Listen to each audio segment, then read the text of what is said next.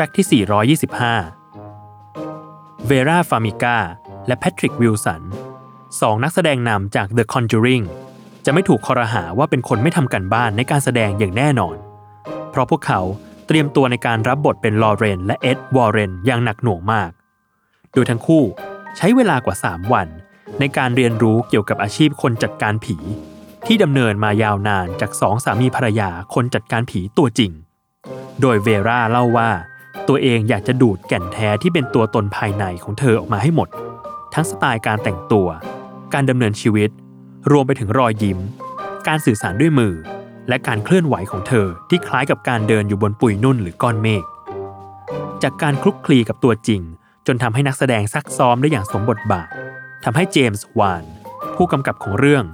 แอบเขวเกี่ยวกับการตั้งชื่อภาพยนตร์เรื่องนี้เป็นเล็กน้อย โดยชื่อภาพยนตร์เดิม ถูกวางไว้อย่างหลวมๆว่า The Untitled Warren File Project แต่เมื่อเห็นการแสดงของเวราระหว่างซ้อม วานแอบปันใจไปให้อีกชื่อหนึ่ง นั่นคือ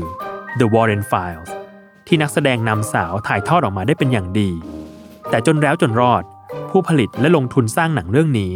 ตัดสินใจเลือกชื่อที่คุ้นเคยกว่าอย่าง The Conjuring เพื่อสื่อถึงองค์รวมของเรื่องราวที่เกิดขึ้นทั้งหมดนั่นเอง